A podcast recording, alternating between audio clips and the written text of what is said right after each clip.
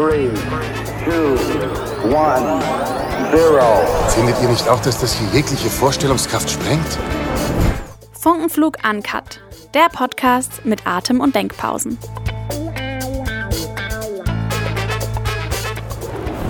Hallo und herzlich willkommen. Mein Name ist Moritz Peter und ich darf heute mit einem wirklichen Spezialisten auf dem Gebiet der Neurochirurgie sprechen. Mit über 800 Operationen im Jahr ist sein Zeitplan mit Sicherheit sehr eng gesteckt. Deshalb freue ich mich besonders heute mit ihm sprechen zu dürfen. Hallo, Herr Professor Dr. Waikozi. Hallo Moritz, Servus. Worin besteht denn Ihre Arbeit als Neurochirurg?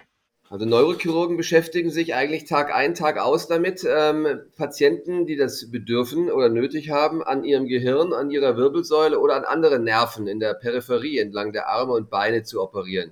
Und ähm, auch gerade bin ich jetzt gerade in der Klinik und warte auf die nächste Operation. Das wird eine Wirbelsäulenoperation sein, sodass das ein relativ breites Spektrum ist. Aber was uns am meisten interessiert ist, wie das Gehirn und wie das Rückenmark und die Nerven funktionieren und wie wir mit unseren Operationen Menschen helfen können.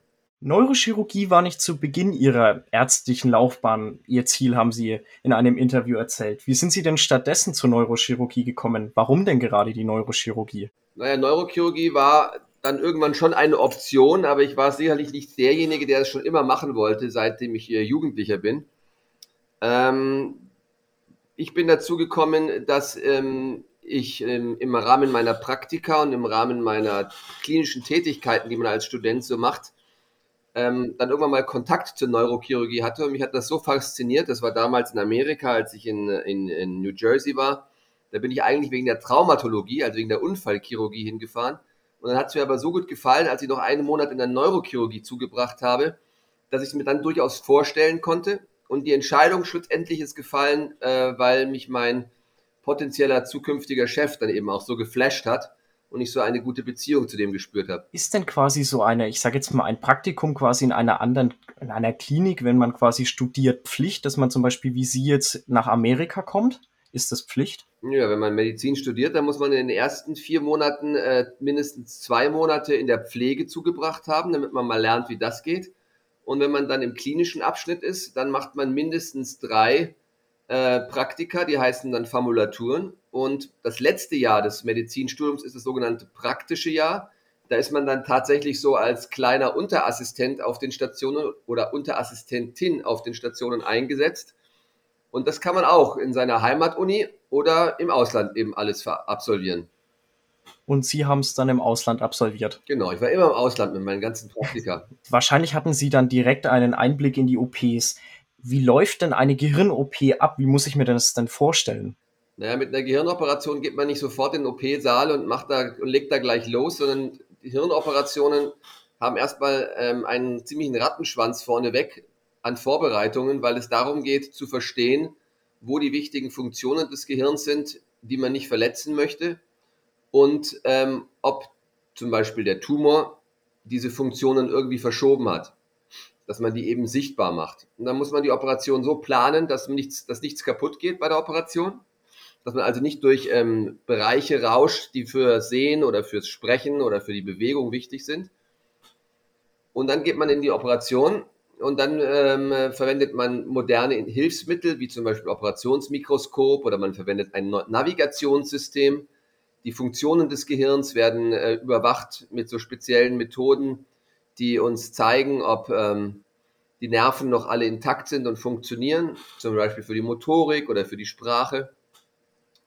Und dann wird in die Haut geschnitten, dann wird der Knochendeckel aufgemacht, dann wird die Haut umgeknappt, also die Hirnhaut umgeklappt und dann geht schon los mit der Operation. Aber eben immer sehr fein und sehr präzise unter dem Mikroskop, sodass man nichts verletzt. Und wenn die Operation vorbei ist, dann werden noch Bilder gemacht im Operationssaal, ob auch alles entfernt ist, ob die Operation gut gelaufen ist. Und dann geht es auf die Intensivstation für 24 Stunden meistens. Und dann ist der Patient auch, oder die Patientin auch schon in der Lage, nach ein paar Tagen nach Hause zu gehen. Wie gehen Sie denn vor, um herauszufinden, okay, das sind die motorischen Fähigkeiten im Gehirn oder da sind die Bereiche für die, für die Sprache? Wie finden Sie das denn heraus? Na, da gibt's äh, Bild, vor der Operation gibt es Verfahren, mit denen man äh, Funktionen eben sichtbar machen kann, zum Beispiel in der Kernspintomographie. Dann gibt es spezielle Verfahren, wo man diese Bereiche auch stimulieren kann. und man leitet bei so einer Stimulation immer in der Peripherie, also am Muskel ab, ob dann zum Beispiel Bewegung kommt. Und wenn man dann eben Bewegung auslösen kann, weiß man, das ist jetzt der Bereich, der für diesen Muskel zuständig ist. Das ist für die Planung wichtig und das macht man auch schon in der, in der Operation, genau mit den gleichen Verfahren das Gehirn ist in meinen Augen eigentlich eines der spannendsten, um vielleicht nicht zu sagen, ja, doch ein sehr hochkomplexes Organ, finde ich. Schon alleine, wenn wir das in der Schule in Biologie lernen. Aus meiner Sicht ist das Ganze vielleicht wie ein Uhrwerk, in dem einfach alles ineinander greifen darf und nichts schiefgehen darf. Was finden Sie denn so spannend am Gehirn? Also es stimmt, das Gehirn ist äh, wahnsinnig aufregend und wahnsinnig spannend. Und für mich ist es in erster Linie wahnsinnig spannend, weil wir noch gar nicht allzu viel wissen über das Gehirn. Es sind ja ungefähr nur 20 Prozent, die wir bislang von den Gehirnfunktionen verstehen. Und viele Dinge wie ähm, Emotionalität, Gedächtnis, Persönlichkeit, das verstehen wir ja noch gar nicht, aber das wollen wir bei den Operationen eben auch schon.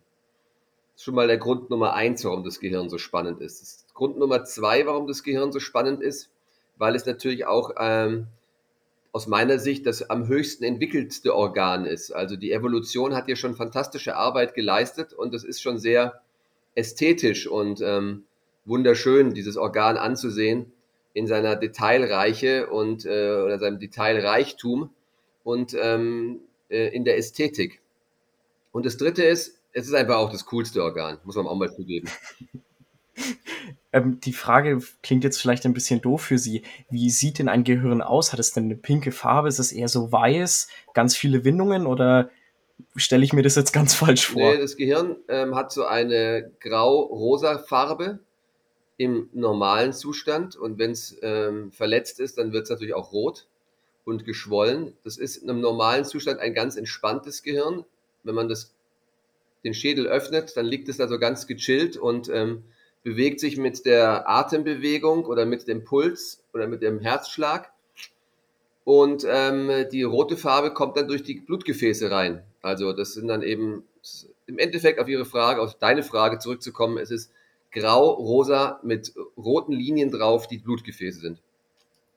Ah, okay, dann ist die Frage auch geklärt. So wie ich es eben angesprochen hatte, Sie machen im Jahr mehr als 800 Operationen. Sie sind wahrscheinlich vor jeder Operation aufgeregt. So gewisse Aufregung gehört wahrscheinlich einfach dazu, um möglichst keine Fehler zu machen. Ähm, was war denn bis jetzt Ihre längste Operation? Ähm, die längste Operation war ungefähr 13 Stunden. Das sind immer Operationen. Es gibt zwei lange, ganz lange Operationen. Einmal ist, wenn man irgendwie einen komplexen äh, Tumor entfernen muss, der in Strukturen liegt, wo sehr viel Funktion und sehr viele kleine Nerven sind und man sich da wirklich Millimeter für Millimeter vorarbeiten muss.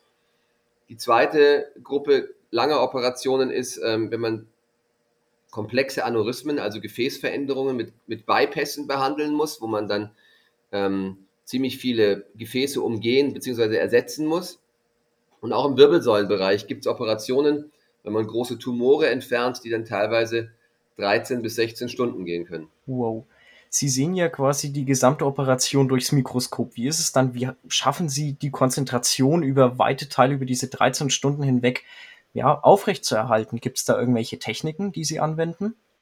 Ja, man teilt die Operation in verschiedene Schritte ein. Es gibt Operationsschritte, die sind nicht unter dem Mikroskop, wenn man zum Beispiel die Haut reinschneidet oder den Schädel öffnet. Ähm, das ist dann eher routinierter. Da muss man auch dem ganzen Team ein bisschen Ruhe oder ein bisschen Entspannung gönnen. Äh, deine Frage zielt darauf ab, wie ich das schaffe, aber es ist ja noch viel schlimmer für das Team, was einen, um einen herum ist und sich diese ganze Geschichte einfach nur anschaut. Man selber steht ja unter Anspannung und, äh, und unter Adrenalin und da vergeht die Zeit schneller und man ist ja auch beschäftigt, aber die anderen, die zuschauen müssen, aber trotzdem auf den Punkt funktionieren müssen, wenn, wenn sie gebraucht werden, für die ist ja noch viel härter. Und für da muss man deswegen die Operation unterteilen da muss klar sein, welche Abschnitte ähm, sind ähm, Routine, wo kann man auch mal Musik hören, wo können die Leute auch mal äh, erzählen, wie es Wochenende war. Und dann gibt es Abschnitte, die sind ähm, sehr kompliziert. Da müssen dann alle still sein und dann wird die Musik ausgemacht und dann versinkt man auch in seinem Tunnel, in seinem Mikroskoptunnel und ähm, konzentriert sich auf das, was man macht. Was läuft denn dann bei Ihnen für Musik? Läuft dann da eher was Ruhiges, eher was zum Konzentrieren oder in Richtung Hardrock?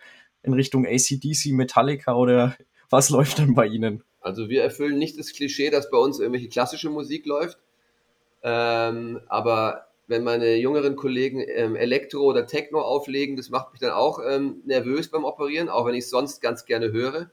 Bei mir läuft immer ähm, eher was Rockiges. Irgendein Ah. Rocksender im Radio.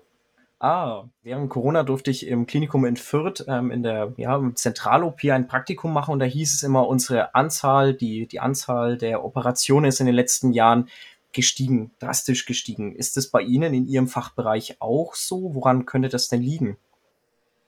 Ja, es gibt zum Beispiel, es gibt zum einen gibt es einen allgemeinen Trend, dass alle mehr operieren. Das liegt einfach mit der Demografie oder an der Demografie, dass Patienten oder dass äh, die Bevölkerung einfach älter wird und viele Opera und daher und aber auch fitter sind und daher mehr operiert wird, weil sie mehr Operationen brauchen. Das ist zum Beispiel halt Orthopädie oder Wirbelsäule oder die erleben ihren oder mehr Patientinnen und Patienten erleben, dass sie einen Tumor bekommen.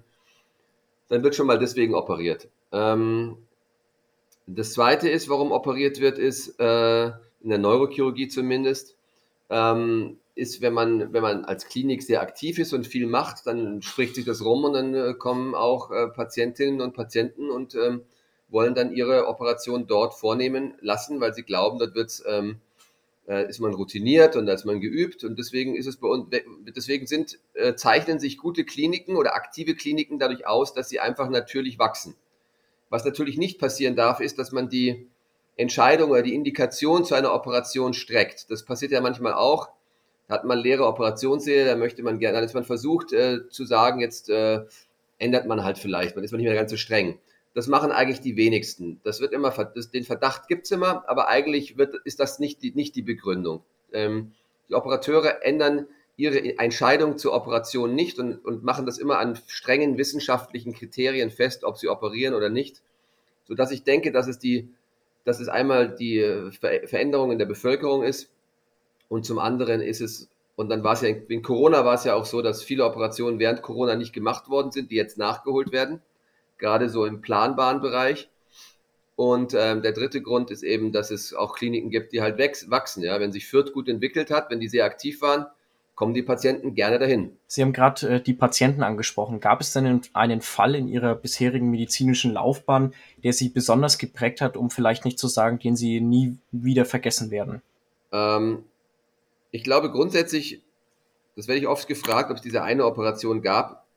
Ich glaube, außer meiner ersten Operation, die ich gesehen habe und die mich von diesem Fach begeistert hat, gab es eigentlich keine die Operation, die mich so wahnsinnig geprägt hat. Ich glaube, ich habe schon ungefähr 20.000 Operationen gemacht und die Operationen, die nicht gut geworden sind, wo ich mich wahnsinnig geärgert habe, wo ich sehr enttäuscht war, wo ich den Patienten vielleicht auch enttäuscht habe, wo ich mich auch geschämt habe oder aus denen ich hoffentlich allen was gelernt habe, das sind diejenigen, die einem in Erinnerung bleiben und die einen dann hoffentlich prägen, weil man diese Fehler in Zukunft nicht mehr macht, weil man aus denen lernt.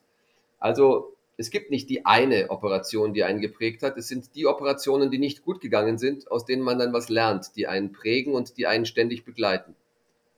Ihre erste Operation, also ich durfte auch in Zentral-OP in den OP-Saal mit rein, auf die chirurgische Seite, durfte dann bei einer Hüft-OP dabei sein.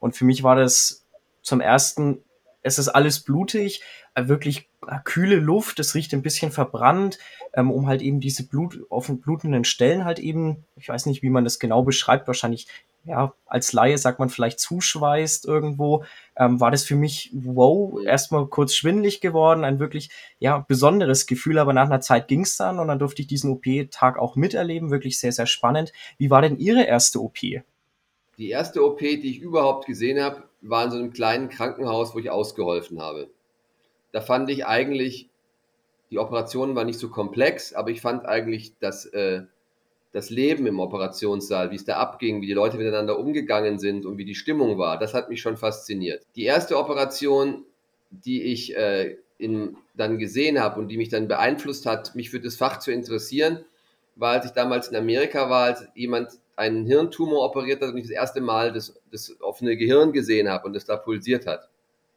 Das hat mich sicherlich stark beeinflusst, weil da bin ich erstmal total angefixt gewesen, wie toll, was für ein tolles Organ das ist. Und die dritte erste Operation, die mich beeinflusst hat, war die, die ich natürlich selber gemacht habe, als ich das erste Mal ein, ein Loch in den Schädel gebohrt habe und äh, dann eine Blutung an, entlastet habe und das erste Mal das machen durfte. Das hat mich auch ganz beeindruckt und mein Chef mich damals an die Hand genommen hat. In Ihrem Buch ähm, beschreiben Sie ziemlich weit am Anfang den Fall von Pam Reynolds. Ähm, hier wurde die Methode Hypothermie Cardiac Standstill verwendet. Würden Sie unseren Hörerinnen und Hörern kurz erläutern, um was es dabei geht? Ja, das ist eine Operation, die ich da beschreibe, die von einem meiner großen Vorbilder, von Robert Spätzler aus Phoenix durchgeführt worden ist. Dessen Buch habe ich damals gelesen und da war dieser Fall eben und der Fall ging auch durch die Presse. Und da hat man früher diese Technik angewendet, das Cardiac Standstill, wo es darum geht, dass man äh, in kritischen Phasen das Herz angehalten hat und ähm, mit dem Ziel, dass man, dass es eben nicht blutet, wenn man das entfernt. Diese ein Gefäß war das, ein Gefäß, ein Aneurysma. Und man wollte eben ähm, und man und wenn dann das Herz eben still steht, dann läuft natürlich die Uhr, das, aber das Gehirn kann unter normalen Bedingungen nicht länger als äh, zehn Minuten ohne Blutversorgung auskommen. Und dazu wurden diese Patienten auf äh, ansehnliche 20, 22, 26 Grad runtergekühlt, weil das Rabkühlen eines Patienten oder des Gehirns macht es widerstandsfähiger gegenüber Sauerstoffmangel. Und so hat man es geschafft, 45 Minuten lang das Herz stillstehen lassen zu können. Und danach muss man es dann eben wieder anschmeißen, das, das Herz und die Maschine. Und dann ähm, sind alle gespannt, ob dann wieder Leben reinkommt. Und deswegen ist man quasi für eine halbe Stunde, für eine Dreiviertelstunde ähm, klinisch tot. Ist ja keine Durchblutung mehr im Gehirn und das ist ja die Definition von, von, Her von, von Hirntod und äh, das Herz steht still. Das war so ein spektakulärer Eingriff, war so eine spektakuläre Beschreibung, dass mich das auch wahnsinnig gepackt hat. Macht man aber heute nicht mehr. Heute gibt es andere Methoden. Um nochmal auf den Fall zurückzukommen, weiter haben Sie dann erzählt, dass die Patientin, nachdem sie, also so viel vorweggenommen, der Eingriff ist nach Ihren Erzählungen gut verlaufen und hinterher hat die Patientin erzählen können, was in diesem OP-Saal passiert ist. Fand ich äußerst ja, faszinierend, diese Nahtod Nahtoderfahrung, die Sie beschrieben hatten. Ähm, wie, wie ist es Ihnen ergangen, als Sie mitbekommen haben, dass die Patientin eigentlich genau das erzählen kann, was während der Operation passiert ist, in dem Moment, in dem man sie quasi ja in, diese, in diesen Zustand versetzt hat. Ja, un ungläubiges Kopfschütteln ähm, habe ich gehabt. Und ich glaube, dass auch damals keiner der Protagonisten ähm, das verstanden hat. Ich glaube sogar, sie haben es auch am Anfang gar nicht geglaubt. Es war nur möglich, dass sie, sie haben nur, sie, die Patientin hat nur Dinge erzählt, die sie eigentlich nicht hätte wissen und nicht hätte mitbekommen können. Und deswegen hat man es dann äh, schon geglaubt oder hat man dann schon nur mit dem Kopf geschüttelt. Ähm, aber es ist eine sehr beeindruckende Erfahrung für alle gewesen. Aber tatsächlich äh, schulmedizinisch oder biologisch äh, fällt es jedem schwer, äh, das nachzuvollziehen. Eine Operation, die wird Sie wahrscheinlich nicht ja, nur in der Klinik, ähm, in der Charité beschäftigen, wo Sie sagen, okay, jetzt hängen Sie Ihren Kittel an den Haken, gehen nach Hause, sondern ich könnte mir vorstellen, dass so eine Operation, ob sie gut verläuft oder ob sie schlecht verläuft, ähm, sie mit Sicherheit auch daheim noch beschäftigt. Bestimmt auch abends, wenn sie Abendessen. Wie gehen Sie denn damit um? Seien es Misserfolge, seien es Erfolge nach dem Feierabend? Wie gehen Sie damit um? Naja, eine Operation ähm, verfolgt einen äh, den ganzen Nachmittag, den ganzen Abend und die ganze Nacht. Es geht schon damit los, dass man ja immer, ähm, wenn man was Komplexes operiert hat, damit rechnen muss, dass man nochmal nachts rein muss weil es eine Komplikation gibt, eine Nachblutung oder sowas. Äh, und die, und äh, das ist natürlich selbstverständlich, wenn man sowas Kompliziertes operiert hat, dass man dann auch selber äh, sich um die Komplikationen, um die Folgen kümmert und das nicht jemandem anderen überhilft. So dass man also schon mal immer sein Handy am Bett hat und darauf wartet, dass das Handy klingelt und man wieder rein muss. Wenn es dann noch dazu kommt, dass die Operation äh, gut gelaufen ist, und man hat das Gefühl, dass man etwas ähm, ganz Tolles ähm, geleistet hat, dann freut man sich kurz. Aber je älter und erfahrener ist, desto kürzer freut man sich, weil man auch weiß, dass es morgen schon wieder ganz anders aussehen kann. Und das ist, was ich als Demut gerne bezeichne, auch in dem Buch, dass man auch versteht, wie zerbrechlich das alles ist. Ja? Und wenn man es nicht gut gelaufen ist und es belastet einen, dann muss man es natürlich verarbeiten. Und äh, dann spricht man zu Hause, wenn man Glück hat, mit jemandem, der einem zuhört und der es auch versteht. Ähm, oder man muss es mit sich selber ausmachen. Äh, und man überlegt dann irgendwann, wenn man nicht mehr traurig oder beleidigt ist, dann fängt man an zu überlegen, was man daraus gelernt hat. Also, mit, mit, also um die Frage zu beantworten, jede Operation, die ein bisschen anspruchsvoller ist, beschäftigt einen auch zu Hause und man nimmt es immer mit nach Hause. Und damit muss man leben, das, daran ist man gewöhnt, das gehört dazu, so ist es halt. Und manchmal träume ich sogar von meinen Operationen. okay, jetzt gehen wir davon aus, die Operation ist gut gelaufen, Sie freuen sich, ähm, alle sind zufrieden, der Patient ist glücklich. Was war bisher Ihr schönster Moment in Ihrem Dasein als Mediziner? Naja, diesen schönsten Moment gibt es ja auch nicht, weil man ja immer, ähm, immer wieder vor neuen Herausforderungen steht und ähm, man, ich persönlich mich immer wieder freue, wenn ich auf der, zum einen eine Operation gemacht hat, die vielleicht sehr anspruchsvoll ist, wo ich Zweifel hatte, ob ich es kann, wo ich vielleicht, weil sie so selten ist, auch nicht so super trainiert und routiniert bin und dann das Gefühl gehabt habe, dass ich irgendwas Besonderes gemacht habe. So als ob wie ein Uhrmacher, der eine ganz tolle Uhr gebaut hat.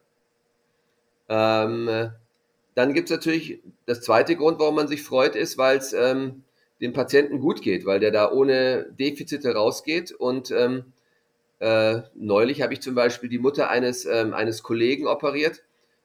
Der konnte sich überhaupt nicht vorstellen, dass man diesen Tumor so operieren kann, dass sie danach noch normal sieht und nochmal sprechen kann.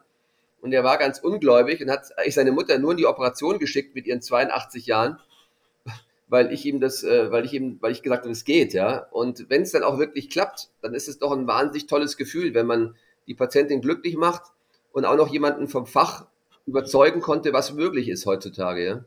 Sie haben es gerade angesprochen, Sie nachts, wenn eine Operation am Tag gelaufen ist und dann haben Sie eigentlich das Telefon schon bei sich und schlafen und schauen, ah, klingelt's noch mal, muss ich noch mal in die Klinik? Wie lässt sich denn Ihr Beruf mit Ihrem Privatleben vereinbaren? Naja, meine Frau ist stinksauer, wenn ich das Handy im Schlafzimmer habe, was ich aber trotzdem jedes Mal mache, weil ich es nicht höre, wenn es draußen liegt. Oder ich habe Sorge, dass es nicht draußen liegt, also wenn es draußen liegt. Ähm, sodass sie schon mal, äh, und das ist, glaube ich, das A und O, äh, was hilft, ist Leute um sich herum zu haben, die nachvollziehen können, was man macht, die wissen, wie man tickt und die auch dafür Verständnis haben. Ich habe schon sehr viele Karrieren in der Medizin und in der Neurochirurgie scheitern sehen, weil äh, dieses familiäre Umfeld nicht so unterstützend war.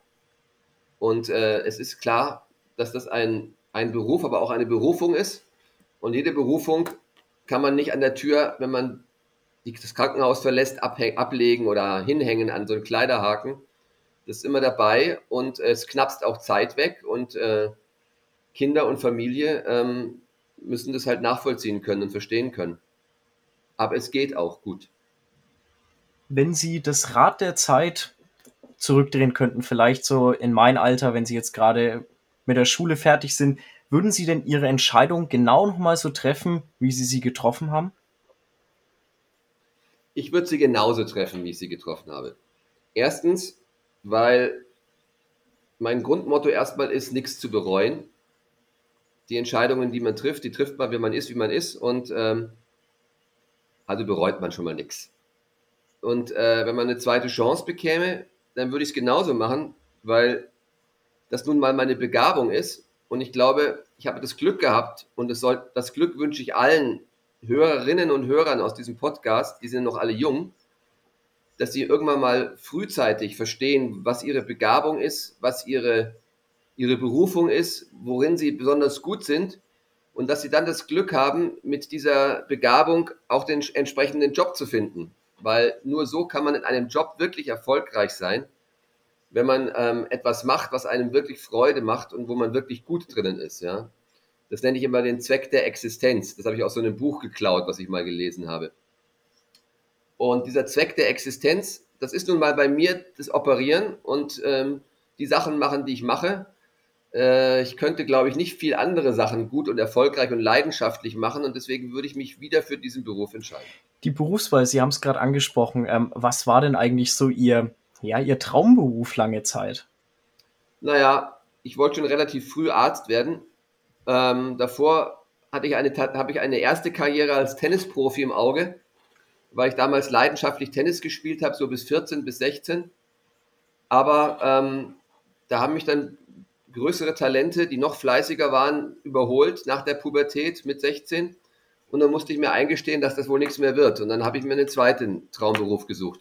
Und das war dann der Beruf des Neurochirurgen. Das war erstmal der Beruf des Arztes. Genau, weil bis dahin waren meine Noten nur so mittelmäßig und dann habe ich alles darauf geworfen und dann waren die Noten so, dass ich Medizin studieren konnte. Damit wäre ich auch schon am Ende. Zu hören war Professor Dr. Peter Weikozi aus der Charité in Berlin. Vielen Dank für dieses wirklich schöne Interview und für Ihre Einblicke. Dankeschön. Moritz, das war ein ganz tolles Interview. Ich freue mich, dass ich bei euch sein durfte und äh, vielen Dank für das Interesse und schöne Grüße an alle, die das anhören werden. Vielen Dank, Dankeschön.